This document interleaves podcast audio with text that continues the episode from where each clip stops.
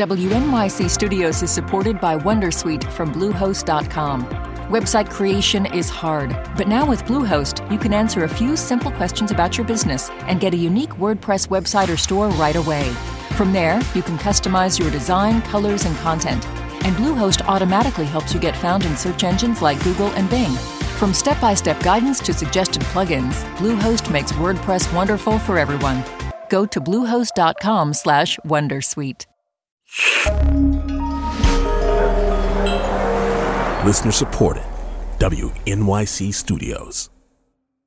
Hey, Lulu here. Whether we are romping through science, music, politics, technology, or feelings, we seek to leave you seeing the world anew.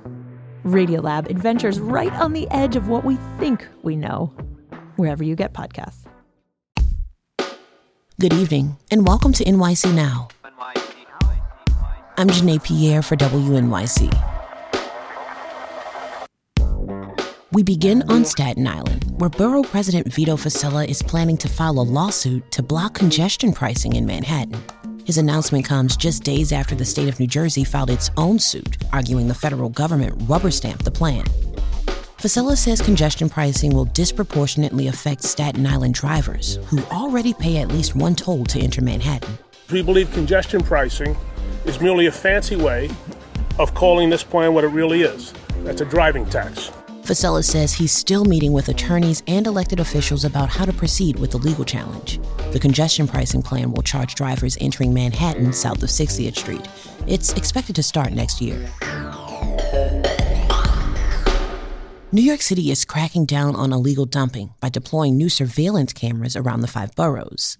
WNYC's Sophia Chang looked into it. The sanitation department calls the hidden mobile surveillance cameras their eyes in the sky.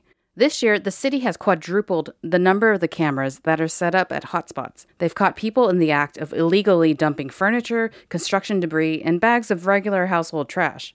The number of illegal dumping violations issued by the city has gone way up.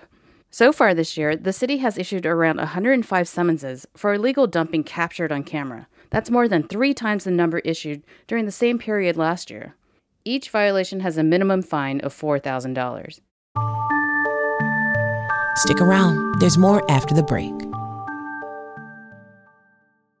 When you see actor Danielle Brooks on the red carpet at the Oscars, she will be in full glamour and in grief. I've been with Sophia for so long. And I just know, like, after the Oscars, that chapter is really done. And that saddens me. I'm Kai Wright. A star of The Color Purple honors the role that shaped her career. Next time on Notes from America. Listen wherever you get your podcasts.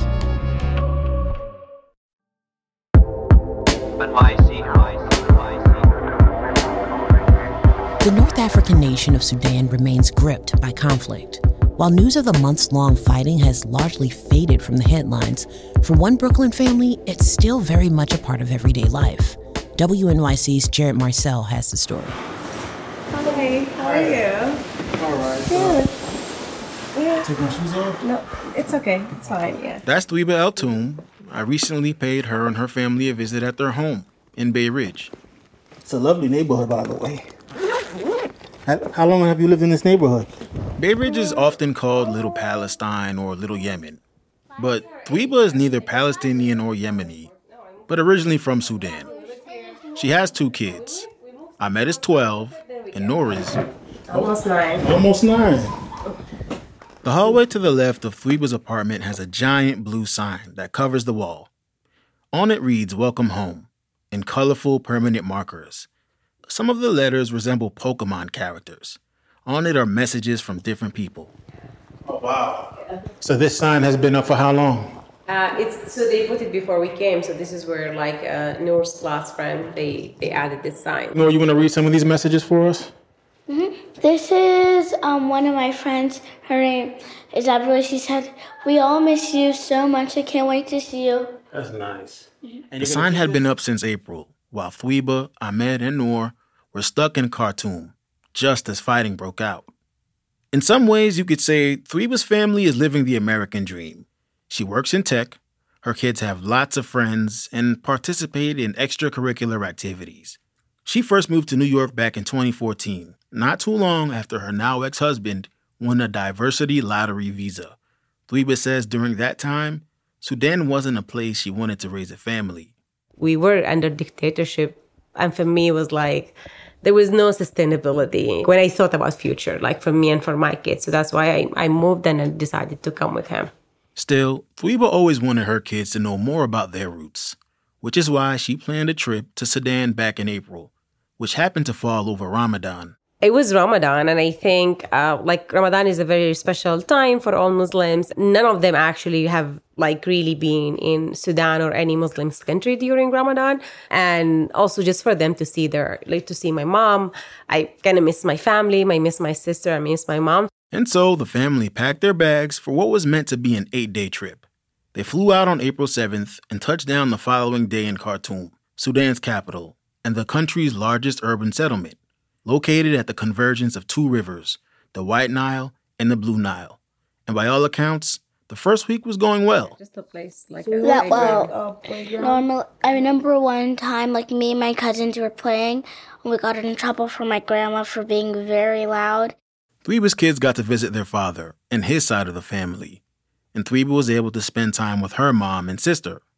But then on April 15th, just as they were about to fly back to Brooklyn, chaos erupted throughout Khartoum and other parts of Sudan. The sounds of gunshots and explosions could be heard throughout the city. Smoke filled the air.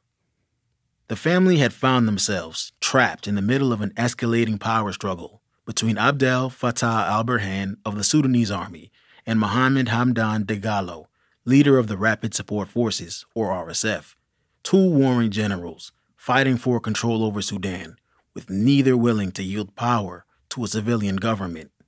The streets of Khartoum became a battleground. Thweeba was at her mom's house, and her kids were across the river with their dad and his family.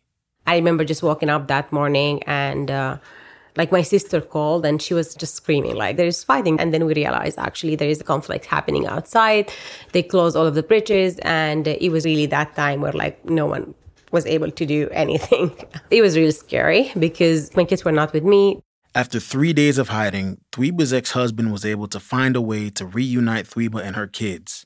Together, they attempted to escape several times before finally boarding a bus to Port Sudan, 500 miles away. They were lucky. I heard gunshot sounds, and well, 10 minutes after we left, the place got bombed where we were in the bus. The family was able to leave on a Hungarian plane. This past April, the U.S. Embassy assisted about a thousand Americans in escaping Sudan.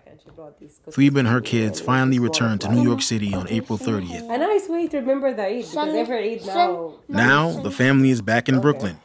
The kids are out of school for the summer, and that welcome home poster is still hanging.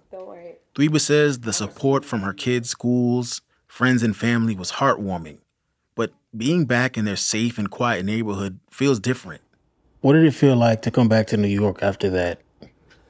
Considering everything you had just gone through. It's like really that survivor guilt of like, I've escaped. I kind of choose that my kids become safe, but then I left so many people behind, and that's just couldn't like. I couldn't stop thinking about that. There are a lot of friends, there are a lot of family that I know that are still struggling. According to the UN's Humanitarian Affairs Office, between April 15th and June 30th, over a thousand people have been killed in Sudan, 12,000 have been injured, and more than 2 million people have been displaced.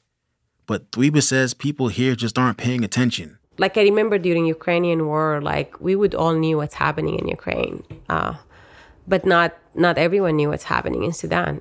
I think part of it is like maybe the media is not kind of sharing enough about what's happening, um, not just Sudan, many areas in the world, and how sometimes I think people choose to actually not search about this information. Thweeba says she finds comfort in the Sudanese community in New York and does everything she can to help the people back home. I've been like really trying, if I get an opportunity, to kind of educate people about what's happening in Sudan. Uh, I've been engaging with the Sudanese community and other also just friends of Sudan who are not Sudanese, like uh, in a few activities. We were just like in a in a rally in DC. There was just a few events happening. I've been just trying to participate, but I know whatever I do, I'm not doing enough. A couple of weeks after I visited her home, I gave Thweeba a call just to check in. Hello? Hi. I just had a friend who their house was bombed yesterday. So it's like, ha- it's Oh, just hard oh. to deal with like the level of emotions happening. Sometimes I just woke up and I don't do anything because I literally could barely even do my work to survive, you know, but you still need to keep going. Thweeba told me she doesn't consider herself a political activist, but rather a concerned Sudanese New Yorker. And there are many others here who feel just like her, safe in their house, but never far from home. That's WNYC's Jared Marcelle. Thanks for listening to NYC Now from WNYC. Catch us every weekday, three times a day. We'll be back tomorrow.